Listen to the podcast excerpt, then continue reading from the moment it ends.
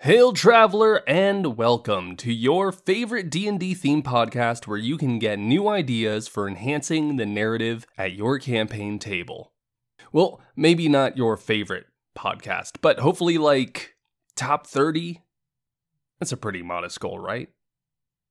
Well, after this episode, I'm expecting to be in your top 29 because I'll be talking about defying the expectations of your players. Hopefully, I can defy your expectations with some useful advice for once, and you can defy my expectations with a rating and a review. Preferably one that says you laughed at my jokes, but I know I'm shooting for the stars there, so no pressure. I'm a man with nothing left to lose, Alan Niles, and this is Outside the Dice.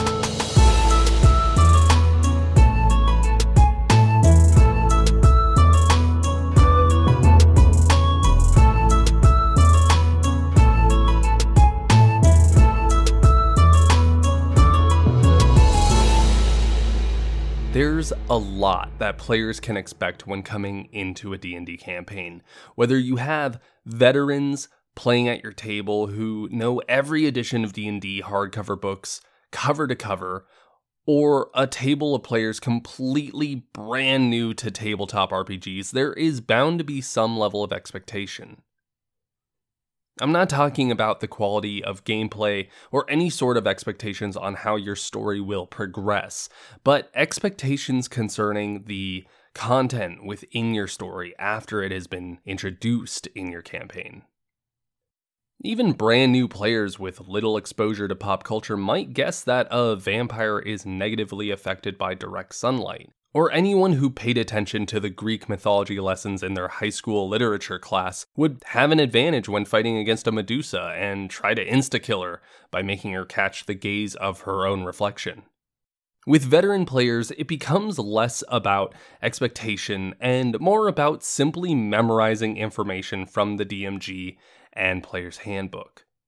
The moment you begin describing a spell, these players will know the exact capabilities and cut out any possibility for surprise. And same thing once you mention the race of an NPC. Oh, wait, the bandits are all elves instead of humans? Yeah, don't bother trying to charm these ones. When you have players coming into your session with expectations like these, regardless of their game playing experience, it can be a real obstacle to surprise them with your content. The workaround is to implement some mechanical tweaks, especially when working with material that is heavily present in pop culture.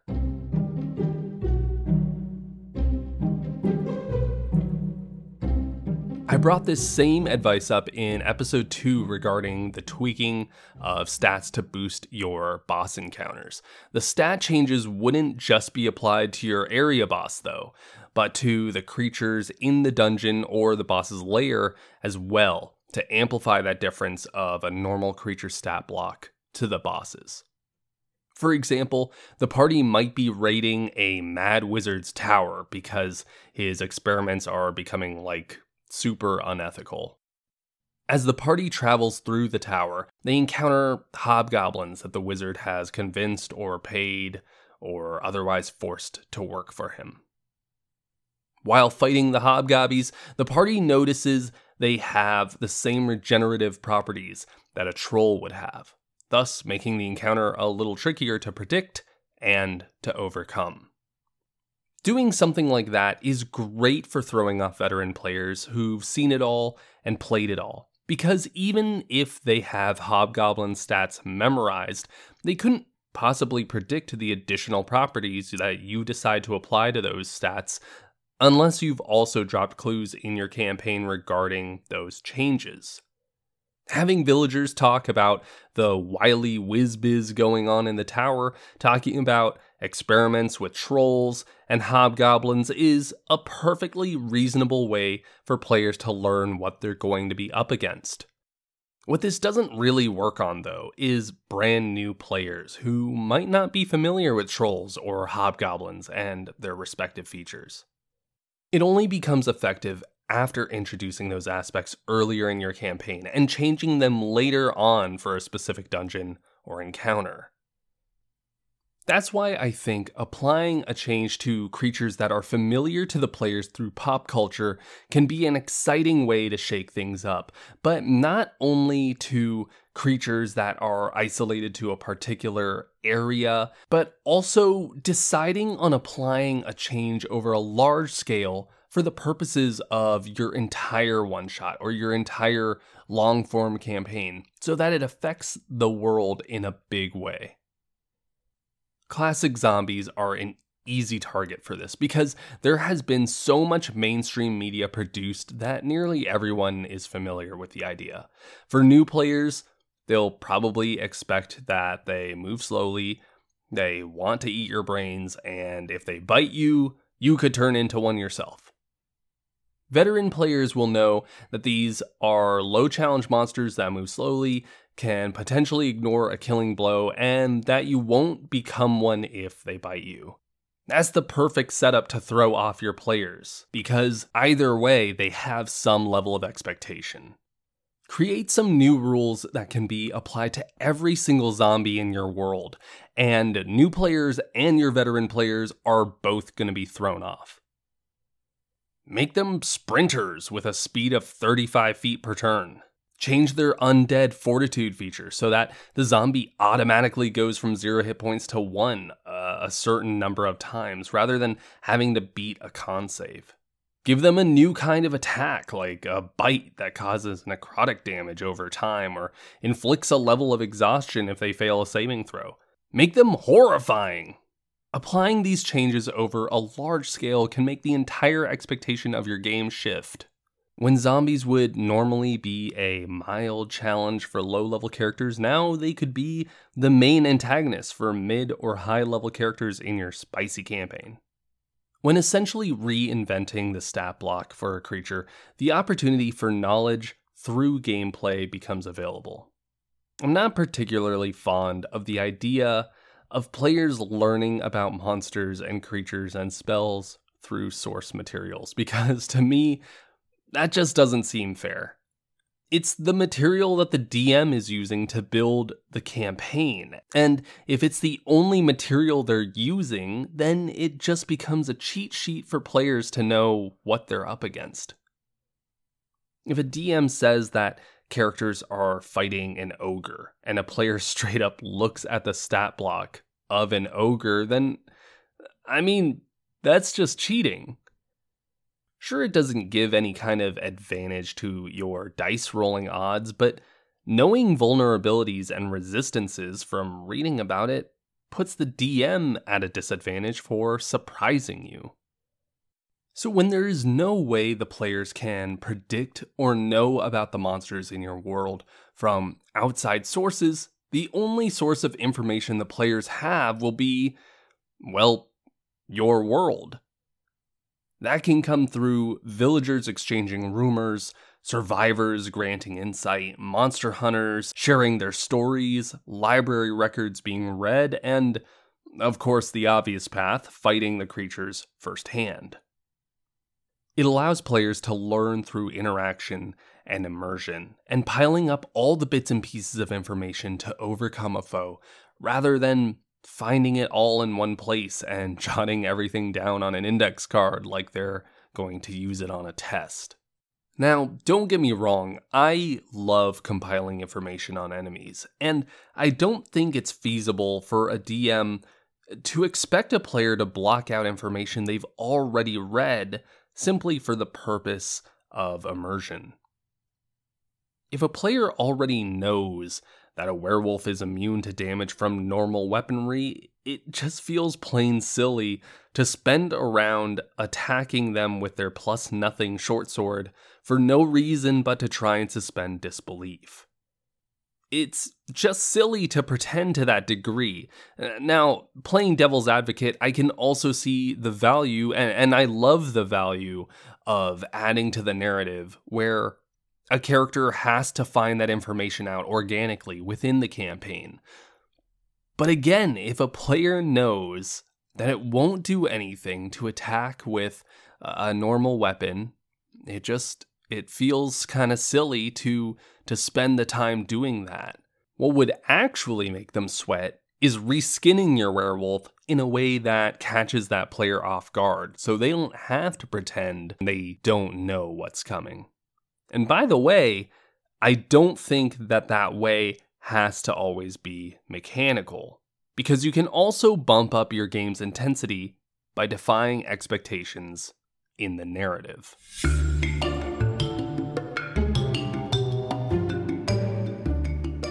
The hardest part about creating, well, anything, is accepting that it's probably already been done before. It's true for art, for novels, for cinema and comedy, and even with storytelling at your own homebrew tabletop RPG. But tropes and cliches shouldn't be steered away from, especially when playing in a high fantasy setting. Tropes and cliches should be embraced. That's where player expectations stem from, and using them in your campaign will strengthen those expectations. That's what makes it all the more surprising when you change those expectations. You don't need to reinvent the wheel, you simply need to loosen the axle. And that can be done without dabbling in stat blocks and mechanics. But just like the setup, for a mechanical difference. Whether that's on a relatively smaller scale, like an isolated dungeon, or it's on a large scale, like the entire setting of a long winded campaign. Setting up a narrative surprise will take a little bit of foresight. It's not just something to whip up impromptu on the night, it's going to be uh, set up ahead of time. And the information you'll rely on would be similar to a mechanical change, which is the expectation uh, inceptioned into your players, plus some rumors spread by the local yokels uh, of your setting. Take a vampire hunt, for instance. The players are given the quest to slay a vampire dwelling in the hilltop mansion. Rumors from the peanut gallery say the vampire takes the form of a handsome and alluring man whose charm stems largely from their intelligent vernacular. However, the players might arrive in the mansion to discover a creature that resembles a monstrously oversized bat that behaves like a chaotic beast. It might have flesh underneath its arms to create these misshapen wings and claws instead of hands, uh, growths of skin covering its eyes, and it screeching incoherent noises as it climbs along the walls and the ceiling. All that being said, it could still have every feature from the monster manual, with the one small change of it maybe speaking telepathically to the players if you want that creature to speak to the players. In this way, you're not making huge mechanical changes like we did with our zombies. The changes are largely cosmetic here. But by having the players expect one thing wholeheartedly and setting them up for a totally different aesthetic change, it just allows that tiny spark of surprise that can throw off the players. Another option for some narrative defiance is through using creatures in unconventional ways that still follow the written rules of that creature. A mimic, for example, can polymorph into an object, but there's no other details really given. The mimic is a medium sized creature, but shapeshifting usually isn't limited to the original size of the creature. A polymorph or wild shape, for instance, uh, allow a medium sized creature to turn into something like a bear or a rat, which are different sizes than medium. So, we all know that mimics love turning into treasure chests, and if your players don't know that, Drop a chest shaped mimic into your game to allow them that experience. But if you want to be especially horrible, after you've introduced the existence of mimics into your setting and effectively skyrocketing the anxiety of your players, you could create a room with a chest. This chest is completely normal, and after some poking and prodding, your players will eventually confirm that for themselves. The chest is filled with gold coins, and when your players grab a handful of these coins to stuff into their pockets, you can watch their faces turn to horror as you describe each of the coins sticking to their hands and coming alive into shifting forms. Now, again, here we're not even changing any of the rules of what mimics are supposed to look like or the mechanics because it's not specified that they can't polymorph into objects that are smaller than themselves. The one rule we're kind of tweaking here is that mimics don't usually work in groups. But for the terror of a player opening a chest and realizing that the gold coins are just all mimics, just roll a d10 of mimics. I, I think that rule tweak is pretty worth it. There's a lot of opportunity for adjusting the narrative for creatures to surprise your players, but honestly, I think the best opportunity for throwing a narrative curveball at your players is through the capabilities of the characters themselves.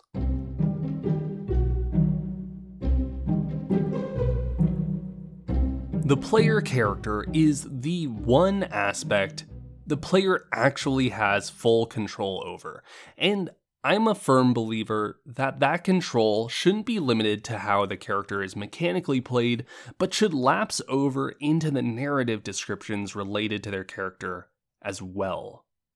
This means that if a character has a certain feat, or if they uh, cast spells, I think that should be discussed with the player themselves if they have ideas on how to describe those aspects. Of course, not entirely, but to an extent that the DM and the player can agree on that fits the setting. I think granting narrative control to a player over their own character can increase their stakes in the game and subsequently their level of immersion in the story. If a player discusses with you that their fireballs are purple flame rather than a traditional red and orange, then I see no harm in allowing them to decide that. But allowing that morsel of narrative control is exactly how you can ambush your players like a Trojan horse that they let inside their brain. For instance, let's say that one of the player characters is a ranger and they just turned level 3. The party sings for He's a Jolly Good Fellow, and they take a look at their feats. And the Ranger has just used Primeval Awareness for the first time, which, if you're unaware of how that works, uh, Primeval Awareness allows the character to sense if there are certain creature types around them within a mile, basically. This class feature doesn't give a lot of narrative description, so it's up to the player and DM to decide what this looks like. The player describes that a blue spectral falcon flies swiftly overhead, invisible to enemies. It flies around the perimeter, and the ranger's eyes gloss over with a light blue shine. Seeing through the falcon's eyes, the ranger can see if any of the certain creatures are present within the radius, perceiving them in a black void as to not reveal their exact location per the limitations of the feat according to the handbook. Okay, cool. So now we have some description to this class feature that otherwise would have just said, you know these creatures exist, but you don't know where. Now we have a little bit of description to go along with it. Now, whenever our ranger performs their primeval awareness feat, we have a description that the entire table can imagine. The blue spectral falcon soars overhead, and the ranger's eyes shine for six full seconds, since the handbook states uh, this costs an action. Now that a general rule has been decided for how this feature works normally, it allows the opportunity for the DM to change it to really surprise the players. The party is tracking down a powerful Fae, and they know they're close to its lair. The ranger closes their eyes, and the spectral falcon takes flight. In the void, the shape of the Fae takes place. The party knows they are within one mile of their target, when for no reason at all, the Fae creature slowly turns its head and looks directly back into the eyes of the falcon. A jagged smile creeps across its face, and the ranger snaps back into the present. Normally, enemies can't see this spectral falcon because there's no reason a ranger's primeval awareness feat would allow the enemy to know the presence of the ranger. So, changing this rule can surprise the players and create a satisfying discomfort by deviating the way their feat normally works. The only caveat to this is I would say to be really careful not to change the mechanical properties of a player's character. Changing the description is enough to put a player at unease. But changing the way their features work mechanically can be frustrating, unless there is a carefully considered and valid reason for doing so. Like if a player was playing as a wizard and their spells just didn't work, that player would probably become really frustrated since the fundamental mechanics of their character are not functioning as intended. But if the enemy the party is facing keeps casting counterspell, then the reasoning would be justified. Even in the example of the ranger and their primeval awareness, the mechanics were tweaked because the Fey creature knew that its location was being divined. If this is simply being done for the sake of narrative, make it clear to your player that they're not sure if the Fae was actually staring back or if it was purely coincidence that it turned a certain way. And in the end, make it that they're able to surprise the Fae creature because it truly didn't know that they were coming. But if you want your Fae creature to know that the players are coming, it should be attached to their abilities mechanically, like uh, as a lair ability, or as some other kind of special sense. In other words, I think it should cost a resource for the creature to mess with the player character's class feat in a mechanical way.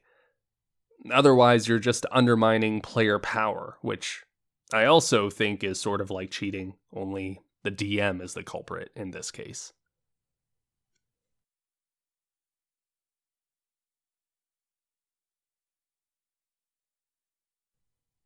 As with any variation, always consider the way you're affecting the challenge rating when tweaking and squeaking your creature stats. It's cool to make your zombies more vicious, but it's not cool to give them a feature where their bites do turn the players into zombies with no con save, and you create an encounter of 50 zombies against your level 2 table.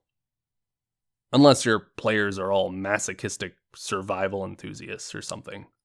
Think of some big changes you can apply overall to your campaign to throw your players off.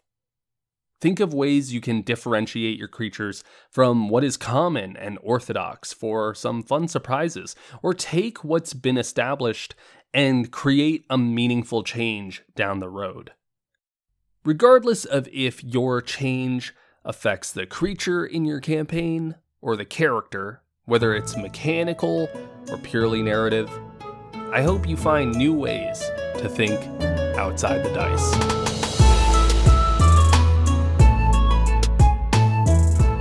Thanks so much for listening. I know that this episode was a little bit of a short one, but it's still just astounding to me that uh, I've gotten to episode seven of this podcast. I've had this idea in the works for a really long time, and it is truly a dream actualized into reality that I get to create this podcast for you to to listen to.